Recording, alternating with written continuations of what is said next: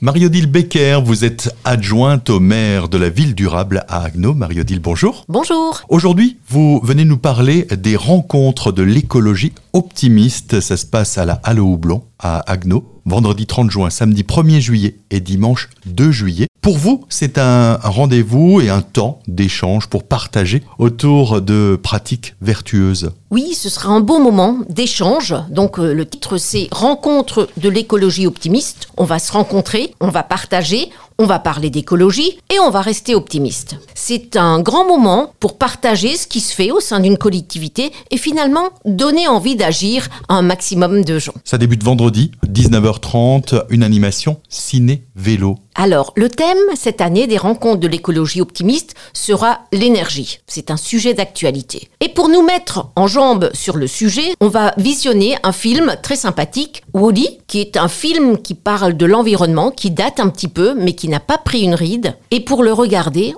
on va pédaler parce que l'énergie, ça ne tombe pas du ciel. Samedi, le lendemain, eh bien toute la journée de 10h à 20h, il y aura différentes animations pédagogiques et ludiques avec expo, ateliers, débats, des stands. Un grand moment d'échange avec beaucoup de découvertes pour vous donner envie de venir. Alors il y aura la découverte d'un réseau de chaleur urbain. Qu'est-ce que c'est? Il y aura des ateliers sur l'énergie, comment apprendre à la maîtriser? Il y aura un, un petit scoop, un karting solaire et plein d'autres animations. Et on finira la journée avec un moment très très sympathique, un spectacle d'improvisation, toujours sur l'énergie, et tout le monde sera mis à contribution. On va bien s'amuser. Et on remet ça le lendemain, dimanche, là encore, toute la journée, différentes animations proposées. Le dimanche, on continue, et on continue à s'amuser, on continue à prendre plaisir, et tout ça, ne l'oublions pas, c'est des actions pour réduire nos fameux gaz à effet de serre, ce qui est très bien pour l'environnement, pour notre environnement.